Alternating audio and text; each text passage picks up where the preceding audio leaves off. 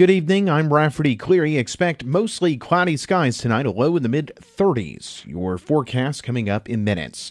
Architects continue to finalize plans for a new school in southwest Cookeville. Upland Design Group's Kim Chamberlain said he hopes to present an official design before the Putnam County School Board meets with county commissioners next month. We are making progress on plan.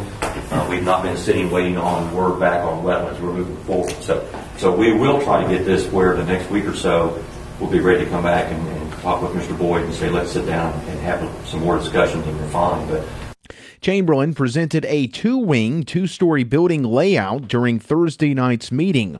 Last month, he indicated that the 45 acre property at Lee Seminary Road would accommodate a pre K through 8 school.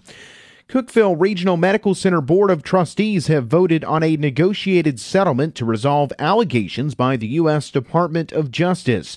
CRMC will pay $4.1 million to settle claims that it entered into improper contracts in 2012. A press release said the allegations concerned physician agreements and did not involve the care provided at the medical center or the fees that patients paid. CRMC denies any wrongdoing but has agreed to pay the settlement to avoid the expense and distraction of lengthy litigation with the federal government. Officials said payment of the settlement will in no way affect the operations, patient care, or patient cost at Cookeville Regional. The city of Sparta has offered to sell some property to White County for the new Findlay Elementary School. Mayor Jeff Young said Alderman approved on Thursday a formal written proposal with a $350,000 asking price. They've had this same information for probably a year now, but this just puts it in writing, gives them the formal opportunity to look at it on paper and decide whether to do it or not. We feel like it's probably a million dollar deal when you take all the different components of it, the baseball field, the road, and the sewer agreement, and, and we're offering it to them for 350 fifty thousand dollars. So they'll have an opportunity to uh, to act on it and acquire those properties, or they'll decline. That'll be completely up to them. In purchase, the county would own Sydney Lane and the city baseball property. Young said Sydney Lane sits between the new Findlay Elementary School and the old school.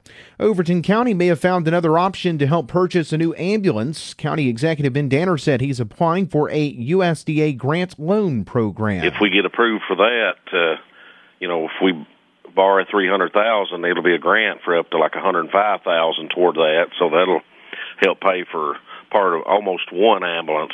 So we're going to try to do that, and uh, since we didn't get the CDBG grant. Danner said he began searching for new funding options after the state declined the county's 2019 Community Development Block Grant application for purchasing three new ambulances.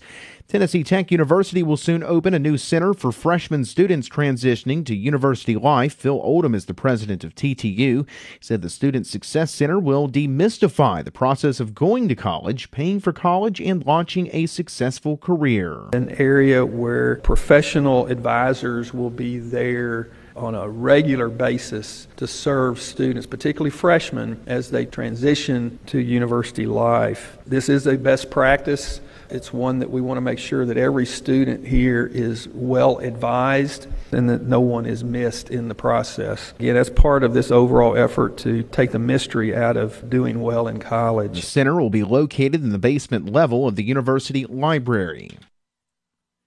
The Putnam County Board of Education has approved a one year contract extension for Superintendent of Schools Jerry Boyd. Board Chairman Don Fry said Boyd's salary will remain unchanged at $108,210. Because we were unable to do anything more for anyone else in the district, we felt that it was only fair that we leave Mr. Boyd where he is. I will just say that I felt like our evaluation this year went very well. It was much, um, a lot more that we evaluated and we identified things that we discussed, and then, of course, in by far, you are doing an excellent job, and we certainly appreciate your leadership in our district. The school board unanimously approved the new contract.